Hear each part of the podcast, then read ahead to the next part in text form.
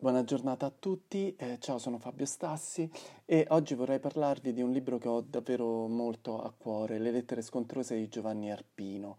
Eh, da, tutto è iniziato tre anni fa, quando abbiamo eh, deciso di introdurre nei classics eh, gli italiani e il primo è stato proprio Giovanni Arpino. Ricordo una cena ivrea in cui ne parlai con Gianni, Gianni Mura e lui mi, mi raccontava com'era, come camminava, come beveva e soprattutto come scriveva Giovanni Arpino.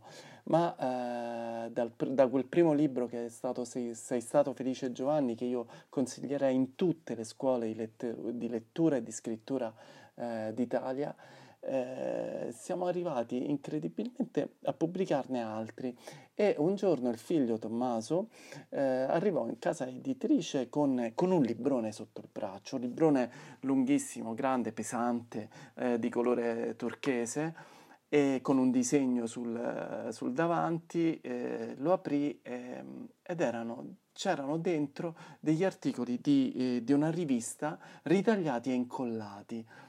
E noi restammo un po' interdetti, non capivamo bene. E lui ci disse che eh, suo padre, Giovanni, aveva tenuto tra il, novembre, tra il dicembre del 64 e il novembre del 65, quindi proprio a metà degli anni 60 del boom economico, una rubrica su una, su una rivista eh, illustrata che si chiamava eh, Tempo, una rivista illustrata sul modello e-time di Life, all'epoca vendevano anche 2 milioni eh, di copie, quindi era lì, mh, davvero letta e seguitissima. E questa, questa, rubrica che teneva si chiamava Le lettere eh, scontrose. La sorella del direttore aveva, si era presa la cura eh, con anche eh, l'affetto, l'amore con cui eh, aveva, aveva, composto questo, questo quadernone di ritagliare tutti gli articoli di Giovanni Arpino. E, e mi parve, ricordo ancora l'emozione di tutta, di tutta la casa editrice. Eh, chiamammo ehm, i redattori, commerciale, l'ufficio stampa, eravamo tutti assembrati, tutti riuniti intorno a questo tavolo, sfogliando questo librone eh, gigantesco. E tutti con lo stesso eh, comune, eh, condiviso stupore eh, di, di, stare per assistere a una specie di, di eh, ritrovamento archeologico. Ecco, per me eh, quel libro fu davvero una, una scoperta archeologica. Provai quel, credo che, che di, di, avere provato quello che, che, provano gli archeologi quando trovano un, un reperto. Era un reperto, era davanti a noi ed era ed erano queste lettere che settimana dopo settimana Giovanni Arpino eh, mandò ai grandi, eh, grandi, personaggi del suo tempo, dai, andava dai politici agli scrittori, ai giornalisti, c'erano un po' tutti, da Fanfani a Rumor, eh, a Moro, al generale De Gaulle, a, calciatori come Omar Sivori, a Sinatra, Jacques Tati, Landolfi, la Cardinale, la Callas, Chaplin. Era davvero una specie di, di eh, libro, delle, delle, delle, di epistolario, di, di carteggio delle, meraviglie, astronauti, studenti, calciatori, tutto un mondo si, si ripopolava, sembrava veramente fuoriuscire da quelle, da quelle pagine.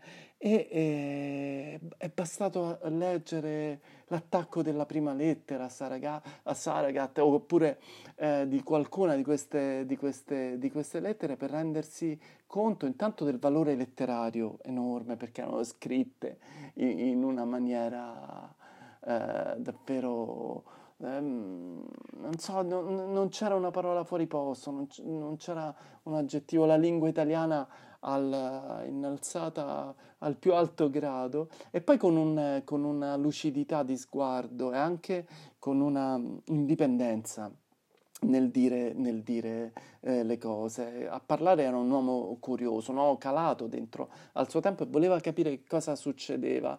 Eh, Bianciardi, eh, l'altro scrittore, in qualche modo eh, ha fratellato anche eh, a lui. Noi avevamo, abbiamo pubblicato altri libri di Bianciardi, un altro irregolare, aveva, pubblic- aveva um, dato alle stampe nel 62 la Vitagra e, ed erano lui, Pasolini, Sciascia, erano i, i cronisti più, più attenti del, del, del, miracolo economico. Non si, non si fecero incantare, lo raccontarono in una, quasi come una radiografia, ma non sapevamo che, che eh, era stata una voce critica così forte anche quella di, c'era stata in mezzo a queste anche quella di, di Giovanni Arpino. E eh, ci sono delle, delle, lettere che da sole sono de, de, de, delle pagine d'arte, eh, quella in cui chiede a Simenon di prestarci Maigret per qualche mese e di mandarlo in Sicilia e anche in qua eh, prefigura quasi eh, Camilleri, il giallo e l'italiano, eh, in una, in, una, lettera si mette a battibeccare con Gasman, in un'altra invita Sordi a trasferirsi a Milano e a interpretare il nuovo uomo d'affari, eh, quindi anticipando profeticamente anche eh, Berlusconi. Poi ci sono passaggi in queste lettere, eh, come in una Juliette Greco eh, quando confessa l'infantilismo della sua generazione, di una generazione che eh, rispetto a quelle che l'hanno preceduta uh, aveva disimparato a crescere, dice proprio così. Eh, in un'altra Jacqueline Kennedy ehm, racconta del, dell'amore eh, di, sempre della sua generazione per l'America eh, come grande, grande promessa. E, e in un altro in un passaggio, in una lettera un, a un ex astronauta, parla della, della, malen- della malinconia del, del, reduce, in un'altra invoca un museo delle facce politiche in grado di trasmettere eh, felicità. Ma tra tutte queste lettere eh, non c'è il, purtroppo il tempo qui di eh, ve le racconterai tutte una, una per una perché o, o, ognuno intanto un manuale anche di, di scrittura e, ah, contiene in sé eh, qualcosa, un, un, un'osservazione, una frase, un, una riflessione, ma tra tutte c'è una lettera d'Aldo Moro.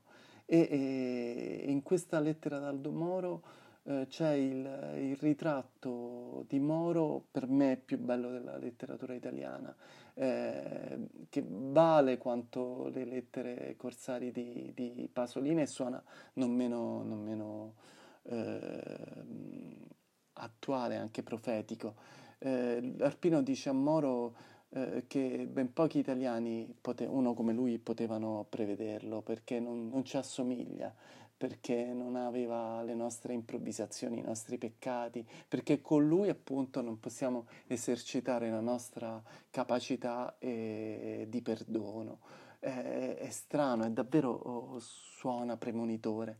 Eh, dice che Moro non usa la parola sbagliata che piace, non ammicca, non ha la forza fisica, non è prestante, non è ubiquo, non dà speranza a vuoto, non piace alle signore. E alla fine, conclude Arpino, noi non sappiamo di cosa accusarle e quindi appunto non possiamo esercitare nei suoi confronti la nostra dote migliore che consiste in un complice perdono, in una remissione ambigua e fraterna insieme. Un passaggio terribile oggi eh, anche eh, do- dolorosissimo in, in, qualche, in, qualche, modo. E eh, insieme a queste vi, vi lascio con, eh, leggendo un altro, un altro passaggio da, da, un'altra lettera.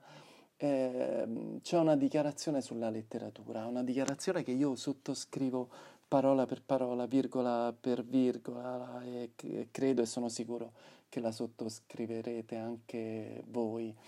E, ma è, è anche scandalosa in qualche modo, è ancora eh, scandalosa eh, ritengo, dice Giovanni Arpino, usa appunto il verbo ritenere, ritengo che uno scrittore debba, quanto più è uomo d'arte, tanto più debba spendersi.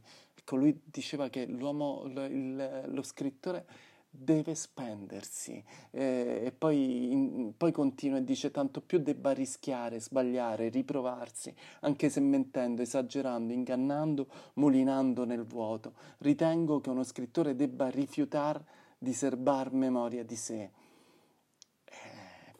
È fortissima questa frase e ritengo che uno scrittore debba costringere a sacrificio se stesso non solo per uso scrittorio ma per eccesso di umanità, anche se questa umanità matura con delusioni e scacchi.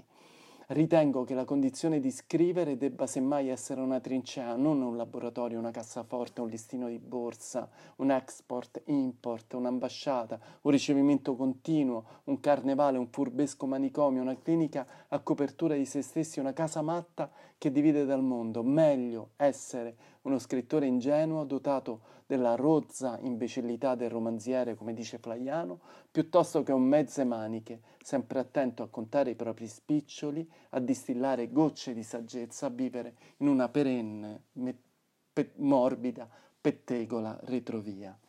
E con questo vi saluto. Eh, grazie.